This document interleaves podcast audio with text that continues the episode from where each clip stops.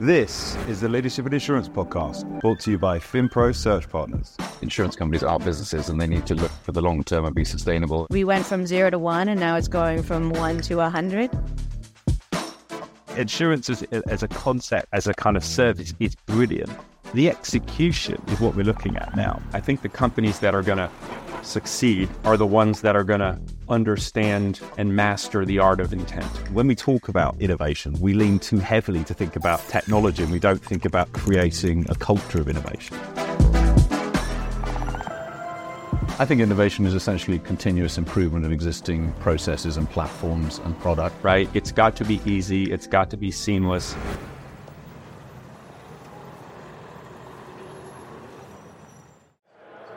Hello and welcome to ITC Live here in Vegas. I'm the host today, Alex Bond, and I'm very lucky to be joined by Hamish, who is CEO of Mulberri.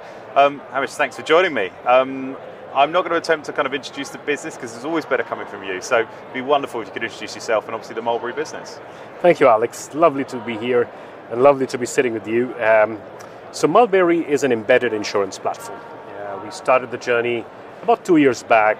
And our goal was to serve the underserved community of small, medium businesses when it comes to insurance.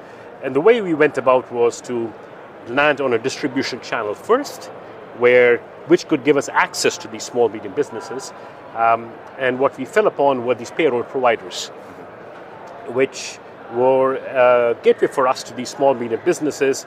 And then once we had that distribution in an embedded manner, we step back and see how we can simplify the facets of insurance. And we focused around building our risk engine, which fed our marketplace, wherein you have multiple carriers we have API integrations with for workers' comp and cyber. Okay. And completing the whole life cycle is what we have as a certificate manager, which completes our post-bind services and the client sort of an experience on our platform as well. So this was really a journey. We are here, very excited at InsurTech. We are now expanding our platform to carriers, brokers, and the likes of other financial institutions, which give us a kind of an embedded gateway to these small, medium businesses through our platform. Sure, brilliant. Why those two particular products first, cyber and workers' comp? Great question. When we fell upon these payroll providers, what we found was when they have to provide a payroll service to the small, medium business, work comp is mandatory. And we said, well, why not? That's a great way for us to inject because it's by law. And we said, can we sort of help them to provide work comp? And as we were doing so, there's also heightened awareness that we found in the industry for cyber. So the way I look at the industry is work comp is for physical protection, but then you need cyber for virtual protection. Yeah. So we said, can we combine both to give a holistic protection? And in fact, we deferred our other rollouts like GL, PL, or the other PNC lines in favor of cyber to bring these two together. Interesting. I think it's interesting as well to look at embedded as a whole. We're here at ITC. There were lots of kind of versions of embedded, but you're talking about what I would say is true embedded. How would you define it? Because I think sometimes it's misunderstood as kind of the add-on at the point of sale, but you're really genuinely embedding in that payroll process, presumably. I think that's. I must first of all say I'm impressed by this question because not many people get that, and because there's a lot of favors of embedded. And the way we do it is not as an add-on, but truly as part of the quotation that goes to the small, medium business. That's where we want to be. Yeah. Right? Because then the small, medium business doesn't get a way to opt out. Yeah. Right? So in case of a payroll service, you have work on mandatory. It's part of that process. And where we want to go is have cyber bundled as part of that process too. And that's the approach we are taking with other financial institutions that we want to go and partner with. In that true embedded manner. And there, I think the other advantage you get in embedding is you extract information from the systems. Yeah. Because much of the pain point, as you know, Alex, is in application intake. You have accord forms that are 40 decades old and 100 questions. And I've heard of things like, it takes 6 months for me to get a quote.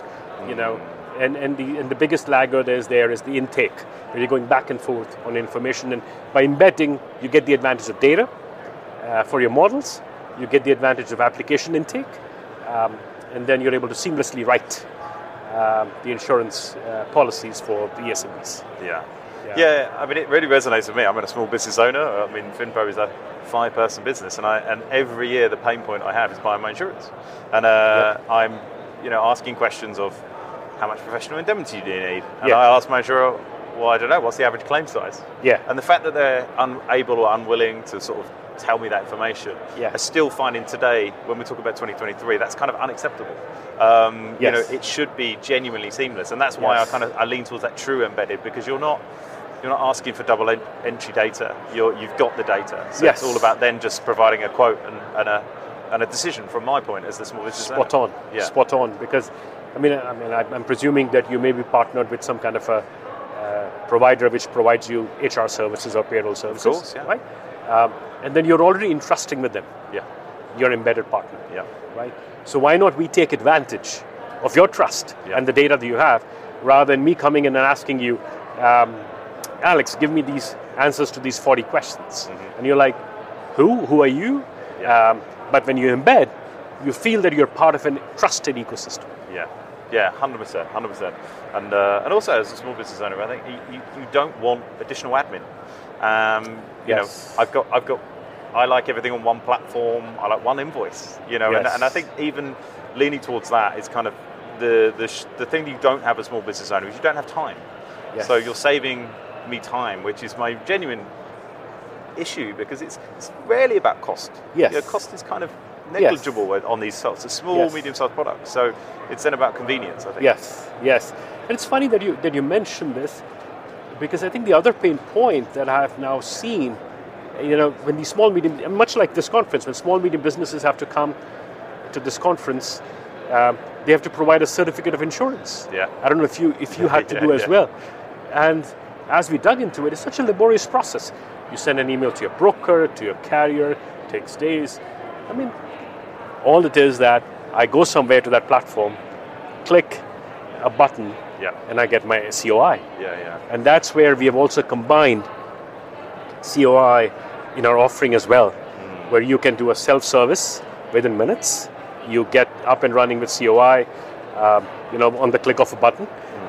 And this is where I think, as you said, I feel there is a horizontal target segment of SMBs that have been underserved. Yeah. To meet their needs and to have programs tailored to them.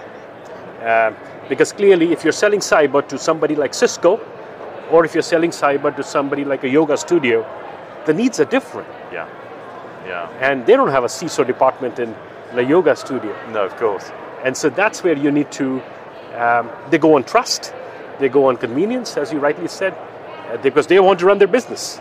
They don't want to spend 10 days, trying to get an insurance quote or trying to get a COI, which takes them days. Yeah. Do you think I presume that's part of the problem, is that we're only just now in 2023 in a technological stage where you can profitably write SMB business, because it's not big value, it's relatively high volume, low value stuff. That's why it was a kind of underserved part of the market. That's another great question. And you've hit the sort of the nail on the head. What I feel is that, yes, because the margins were very low in the SMB business. If you're dealing with an enterprise, your margins are high. And if I have a team of brokers for any carrier or if any broker agency, where would they put their 10 brokers on? Not to get these small premiums, but to go after the large ones. Exactly. And that's where I think technology now is enabling that speed and efficiency, wherein if I can have one person with the help of technology, one broker, serve my small, medium business book rather than 12 or 13 brokers, that's where tech comes in. Yeah, of course. And that's where Mulberri helps. Yeah, fantastic. There's always a sense of building an insurtech where you have to constantly be aware of trends that are happening in like technology and how it's shaping the industry in a much more broader way than just looking at your own business. Kind of What trends are you seeing that might impact Mulberri, or just more broadly, that you're sort of paying attention to? I think there's two elements that I see. One is clearly, you're starting to hear the word about Gen AI. Yeah. AI, it's again becoming a big buzzword. Yeah. I mean, AI was with us since 1942, so it's, to me, it's not a new word. But I think the way we are seeing a shift is, how do you provide a better customer experience in this insurance land? Traditionally, this insurance land has never catered to that kind of a consumer-led experience, or a small, medium business experience for you.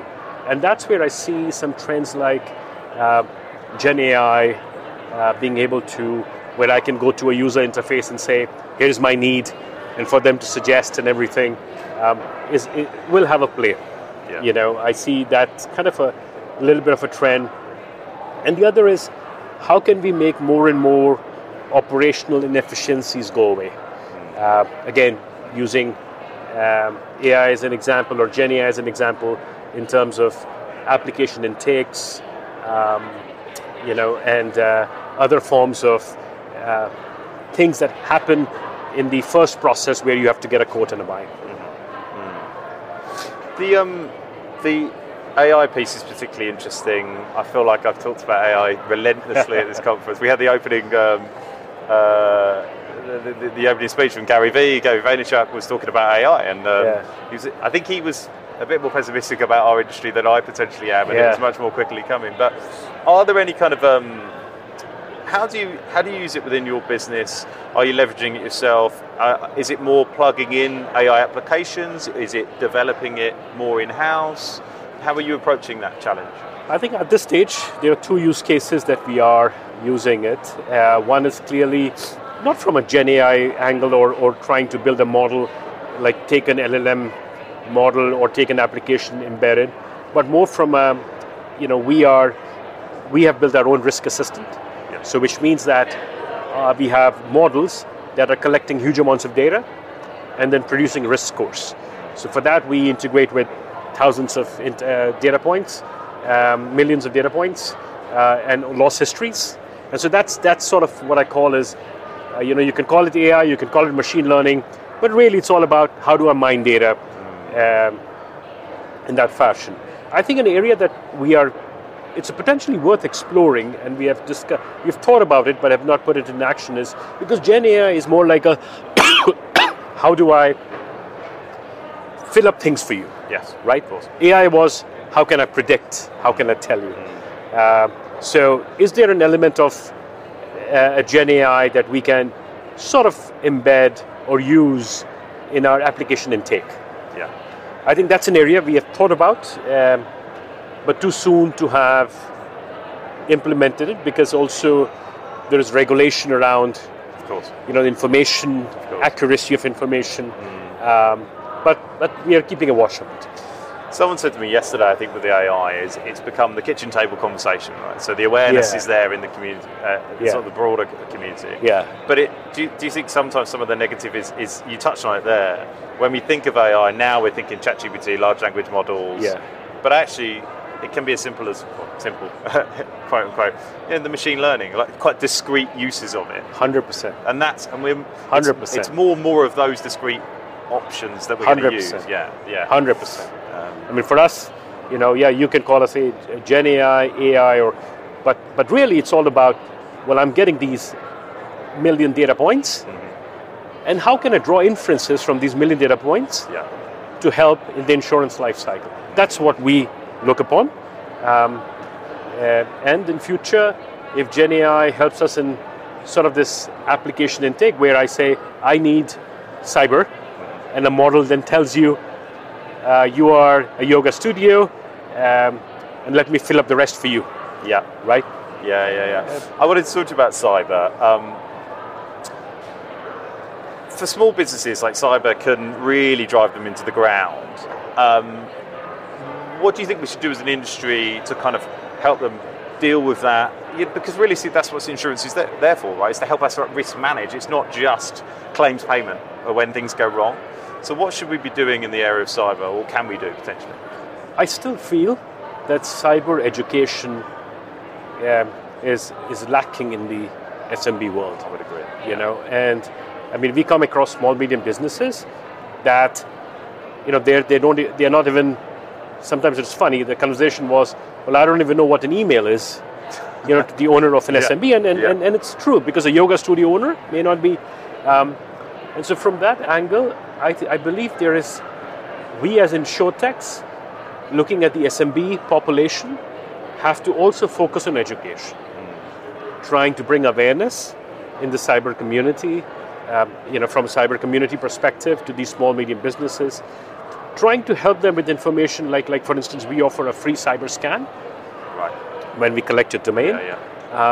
And that's a way for us to tell them, look, you know, we have done a very limited scan, it's free, but at least it gives you some information around, you know, your website sort of exposure. So that's an element I feel is still very critical on why cyber, and why should they take cyber insurance, because it's much more understood in enterprises, of course, bigger firms where you have their own CISO departments, they have you know, downloaded all the security agents on their network, but for a small, medium business, you know, even if I go and ask them download an agent on a machine, it's foreign to them, and so I feel education is a very important element that we as insurtech community have to serve these small businesses. I always that's one thing I always reflect on myself, and I think obviously we've got cyber cover because I think the first instance is to say, oh, I don't need it. But then even your yoga studio example, if you've got sign up, you've got people's personal data, you've got access to kind of information that you shouldn't have, and you need to protect that. But on the face of it, you don't.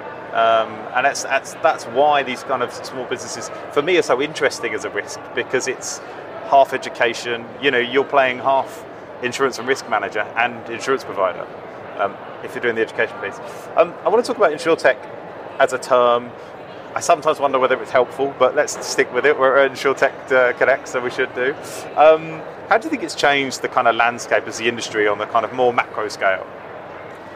I feel the insurance as an industry has lived on, you know, trust, has lived on human element, and insurtechs have found it very hard to break through that human element, because if I have to procure insurance, it's not like going on an Amazon site and buying a product. I would like to talk to a human in the traditional old method. Where I feel insurtech as an industry needs to focus around enabling rather than displacing. I think we as insurtechs, at least in my opinion, I feel we cannot wake up and say, we don't need any of these carriers or brokers anymore. Right. But I think we should take an angle of how can we help them? And that's the angle we have taken. Even for a risk engine, we call it risk assistant. If anybody says I'm going to replace underwriting with tech, I still would ask the questions. So tech to me, you know, I think the first generation of insurtech that came, it had bold ambitions that we're going to replace. It's going to be a brokerless world. But quickly, I think that tech realized that is not how. Insurance is not a transaction. Of course. Right. You need, and so there is an element of customer relationship. Somebody for you to explain to you what are the coverages. That is 30-40%. Let 60% be done by tech, but you still need that 30-40%. So I would say use it as an enabler. And that's where we should look at tech advancing in the years to come.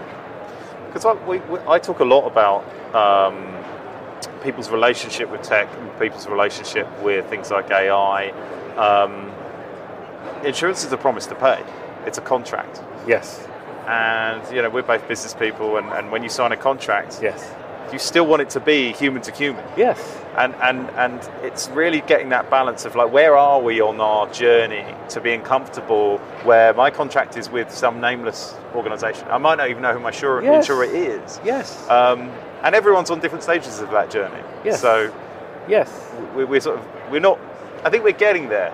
But we're not quite there. I think you said it right. I mean, you know, if Mulberri, I mean, if I go to an SMB and they will say, should I buy cyber from Mulberri or should I buy cyber from a well-known traditional carrier? Right?